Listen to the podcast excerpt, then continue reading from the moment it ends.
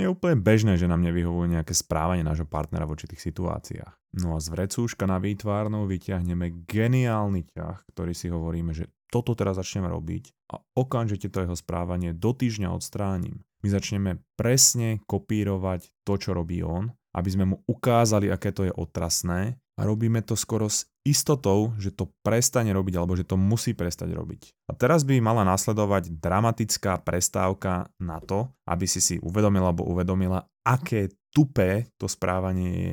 To je správanie, ktoré sme sa naučili na pieskovisku ako decko, ale teraz už mi je k ničomu. Ty ak tomu partnerovi ukážeš to, čo robí on, tak to v ňom iba utvrdíš, pretože on nevie, ako inak sa v tej situácii zachovať. Človek ale nemusí byť extrémny génius, môže sa prekonať a môže mu ukázať, ako chce, aby sa správal v tej situácii ten partner, pretože ty mu dávaš alternatívu a ukazuješ mu, že existuje aj iná reakcia alebo správanie a že sa to dá. Je to niečo, čo sa môže v budúcnosti chytiť. No a ak to dlhodobo nepomáha, tak máš aspoň povedať na otázku, že či spolu rastiete a či na tom vzťahu pracujete obaja rovnako.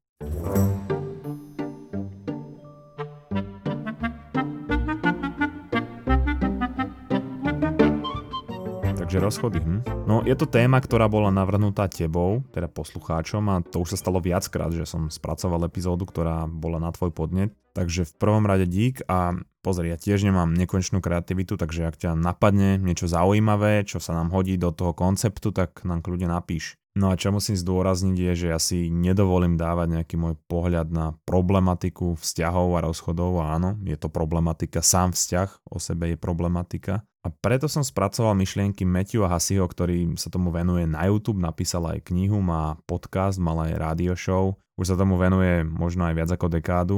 No a dal by sa povedať, že je expert v oblasti vzťahov, radí a pomáha ľuďom, proste je to borec. No a odkazy na jeho veci a knihy hodím do apky Mamaragan ako vždy, on robí aj takú, že verziu pre ženy, ako dosť toho muža, alebo ako by som to povedal, aj, aj pre mužov. No ale dajme si najprv tri také najčastejšie dôvody, že prečo podľa Matthewa vzťahy nefungujú, prečo sa rozpadajú, alebo ako tomu je v množstve prípadov na Slovensku, zistím po niekoľkých rokoch, že to nie je človek pre mňa, že nie sme kompatibilní, ale je ťažké odísť, lebo spoločnosť by rozvod odsúdila, tak budem potichu, alebo niektorí aj nahlas, trpieť do konca života. Dôvod číslo 1 je ten, že partnery prestanú spolu rásť. A keď si uvedomíš, čo je na začiatku vzťahu také vzrušujúce, je to ten pocit, že neviem ešte úplne všetko o tom druhom, že ma ten druhý môže prekvapiť a mám ten pocit, že neviem, či ma úplne ešte chce, takže sa musím snažiť. Samozrejme, najlepším predpokladom uvoľnenia dopamínu je niečo nečakané, niečo nové, o to viac pri procese, ktorý súvisí s vyhľadávaním partnera, pretože rozmnožovanie je náš hnací motor.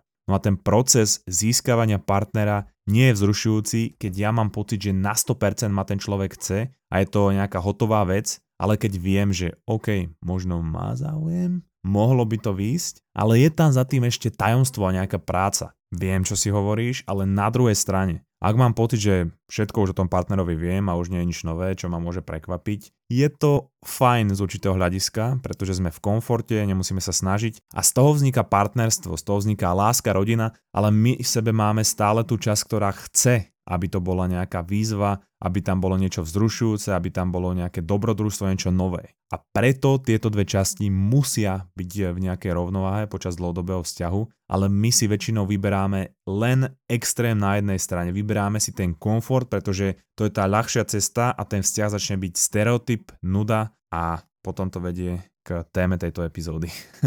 Matthew ale hovorí, že ten raz nemusí byť niečo extrémne ustrelené. Môže to byť e, čítať rovnakú knihu, aby ste sa mohli baviť o niečom inom. Môže to byť učiť sa spolu nejaký nový skill, tanec. A to umožňuje tebe aj partnerovi cítiť, že tam je niečo nové, nejaký nový element toho partnera, ktorý objavuješ a jednoducho element prekvapenia.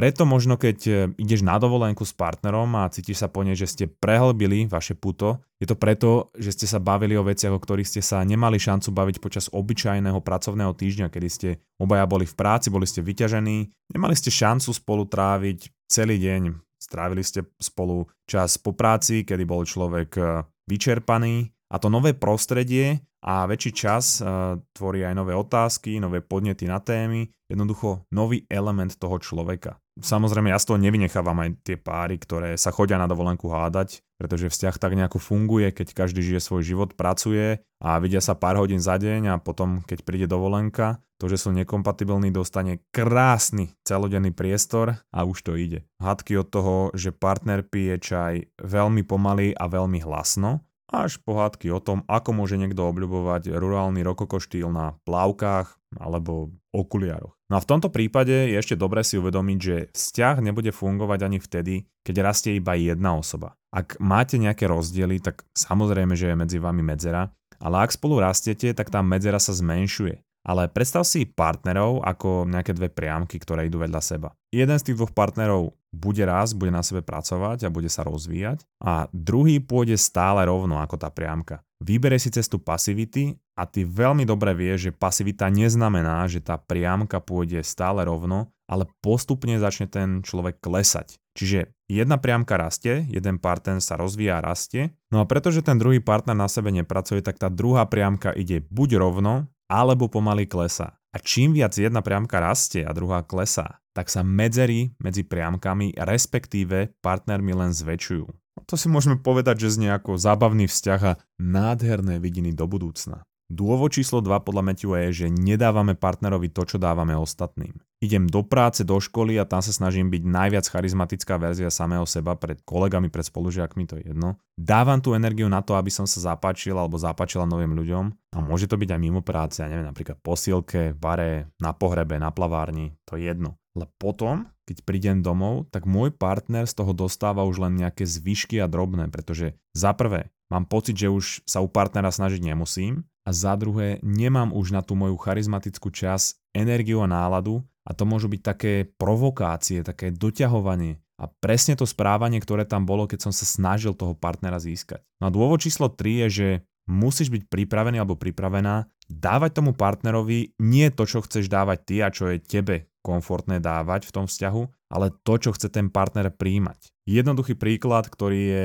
tejto dynamike úplne bežný, je, že ja neviem, muž je vo vzťahu so ženou a má nejakú prácu, je ambiciózny a preto nemá extrémne množstvo času a každý svoj čas si zvažuje, kde ho bude tráviť. Ale keď je s frajerkou alebo partnerkou, tak kúpie kvety alebo nejaký darček, pozve do nejaké reštaurácie, idú na večeru, strávia spolu takto, ja neviem, 2-3 dní do týždňa a on to berie tak, že sa správa ako gentleman a že kam všade ju berie, čo jej dáva, čo jej obetuje, pretože to je to, čo vie on ponúknuť a čo mu je komfortné dávať. Tej žene ale nezáleží na žiadnej večeri, žiadnom darčeku alebo kvetoch. To, čo chce ona príjmať, je kvalitne strávený čas s tým partnerom a toho jej on dáva málo. No a ona sa mu to snaží komunikovať, ale on sa extrémne vždy vytočí, pretože si hovorí, že koľko je to dáva, obetuje a ona si to stále neváži a toto je niečo, čo bude neustále vytvárať nejaký konflikt. Pretože nebolo definované, čo jeden od druhého vyžadujú a čo chcú dávať. Ty tiež, keď ideš kupovať manke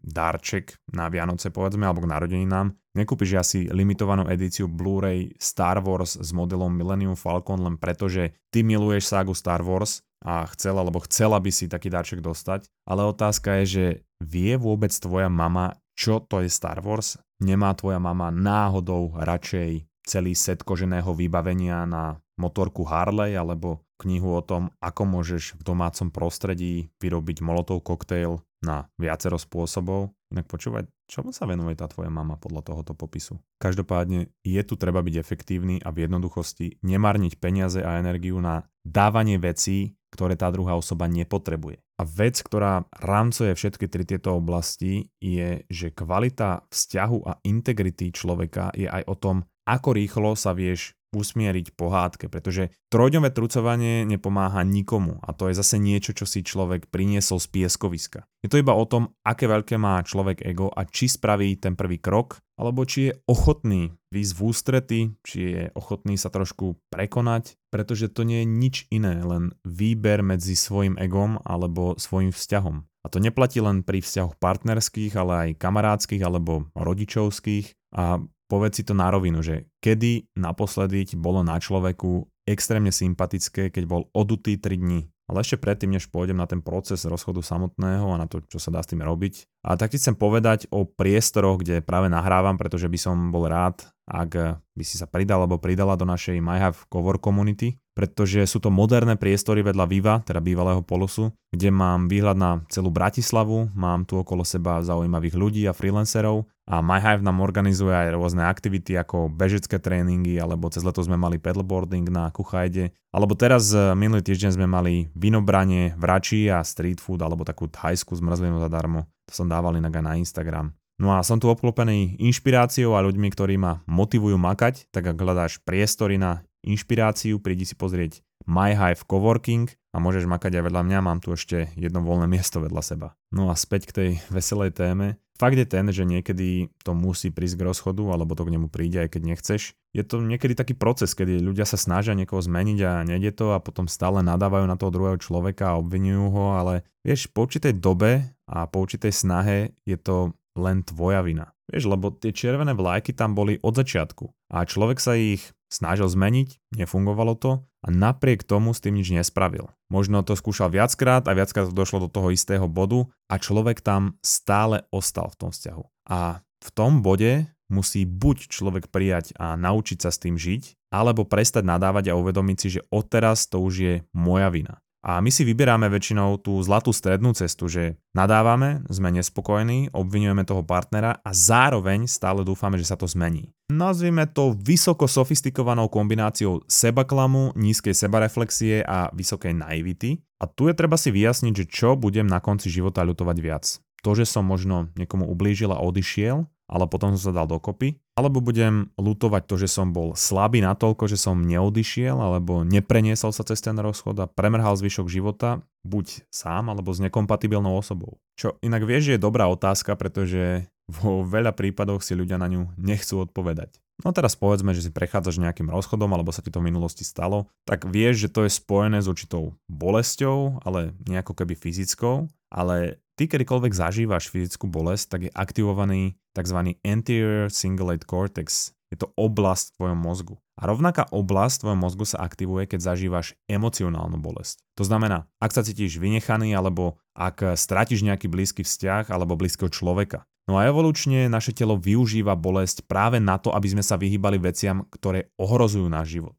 Príklad, ak je niečo príliš teplé, tak sa popáliš, čo môže spôsobiť aj smrť samozrejme. A aktivuje sa táto oblasť mozgu a do budúcna sa tomu budeš vyhýbať a to zvyšuje tvoje šance na prežitie. Rovnako zvyšovalo tvoje šance na prežitie, no nie tvoje, ale tvojich predkov, keď si bol v skupine a bolo vás viac. To bol taký reflex. Ja budem ochraňovať teba a ty budeš ochraňovať mňa. Alebo ja budem niečo robiť pre teba a ty budeš pomáhať mne. A my preto máme zakódované, že vždy je lepšie byť v skupine alebo vo vzťahu. Ty máš vyššiu šancu prežiť a rozmnožovať sa, ak si s niekým, než keď si sám. Keď sme osamotení, tak sa nám zvyšuje kortizol a znižuje sa norepinefrín, čo môže viesť k úzkosti až k nejakej depresii. Takže pre človeka, ktorý stratí partnera či už rozchodom alebo úmrtím, je to veľmi podobné ako fyzická bolesť, pretože to aktivuje rovnaké oblasti mozgu. No a čo sa týka vnímania nám blízkych osôb, Náš mozog to vníma z pohľadu troch oblastí. Priestor, čas a blízkosť. Priestor a čas to je jednoduché. Hovorí nám to, kde je človek, ktorý mi je blízky a kedy ho uvidím znovu.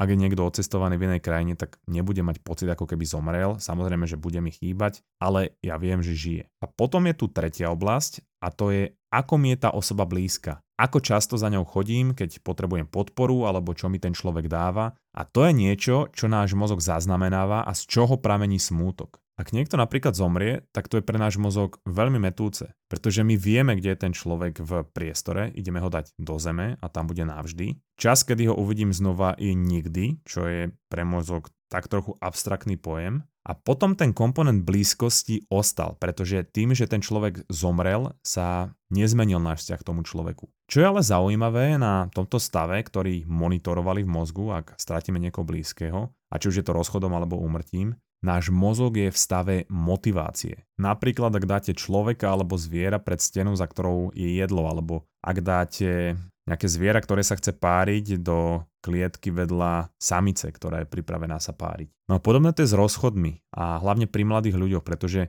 oni majú menší pojem o budúcnosti a strata toho človeka predstavuje stratu budúcnosti, pretože to bola jediná istota, ktorú v tej budúcnosti mali alebo si predstavovali. A preto sú štatisticky častejšie samovraždy po rozchodoch najmä pri mladých ľuďoch. No a čo sa stane pri rozchode je, že priestor a čas zmiznú a zase tá blízkosť ostane. Čiže náš mozog musí zaevidovať toho človeka, ako keby bol mŕtvy. Ale je to veľmi metúce, hlavne v dobe sociálnych sietí, kedy toho človeka môžeme stále stolkovať, pozerať, čo má nové a hovoríme a pripomíname mozgu, že pozri, však on stále žije. A ten mozog musí ako keby začínať s tým procesom vysporiadávania sa s tým odznova. Ten obeh pri strate blízkeho, či už to je smrť alebo rozchod, je rovnaký. Čiže je to aj rovnaká bolesť. No a čo nás privádza na riešenie je ten fakt, že ak ma niekto opustí a spôsobí mi to bolesť, tak mozog premyšľa nad tým, čo urobil zle, aby to mohol napraviť alebo sa v niečom zlepšiť a vyvaroval sa takej situácii do budúcna. A to vytvára tú motiváciu pre zmenu.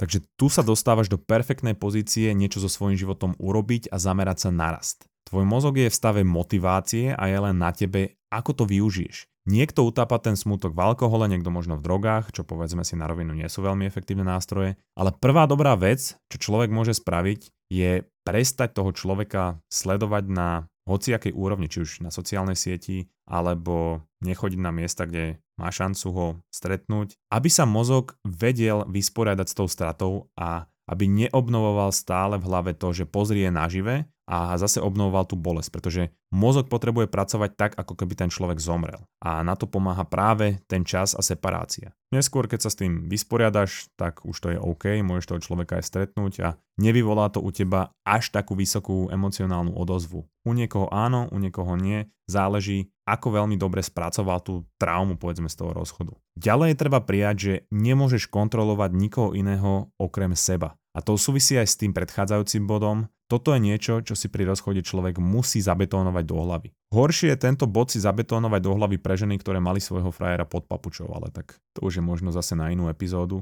Za mňa najdôležitejší bod, ktorý veľa ľudí nechápe, je to pre nich abstraktný pojem, je, že nemôžeš odovzdať celý svoj život a svoje šťastie do rúk jedného človeka. To je príliš vysoká stavka na to, ak si uvedomíš, že nemôžeš ovládať nikoho iného než seba a ty dáš svoje šťastie do rúk niekomu, koho neovládaš. A preto sa staneš závislým na tom, ako sa správa ten druhý človek, asi odkázaný na jeho správanie, na to, ako on s tebou bude manipulovať, v úvodzovkách manipulovať. A ako teda toho človeka dostať najefektívnejšie z hlavy? Každý hovorí, že nejako sa treba rozptilovať, ale problém s rozptylom je, že ako náhle prestanem tú činnosť, ten rozptyl robiť, tak mi hlava naspäť skočí k tej osobe a preto ten rozptyl musí byť niečo, čo ma posúva v živote, kde robím nejaký progres. Pretože to v tebe vytvára pozitívny pocit a pocit zainvestovanosti a tým práve ukazuješ sebe aj mozgu, že vieš robiť pokroky v živote v rôznych oblastiach napriek tomu, že nemáš u seba tú osobu a tým pádom, že sa vieš posúvať. A that's it. Ďalší útorok. Nazdar.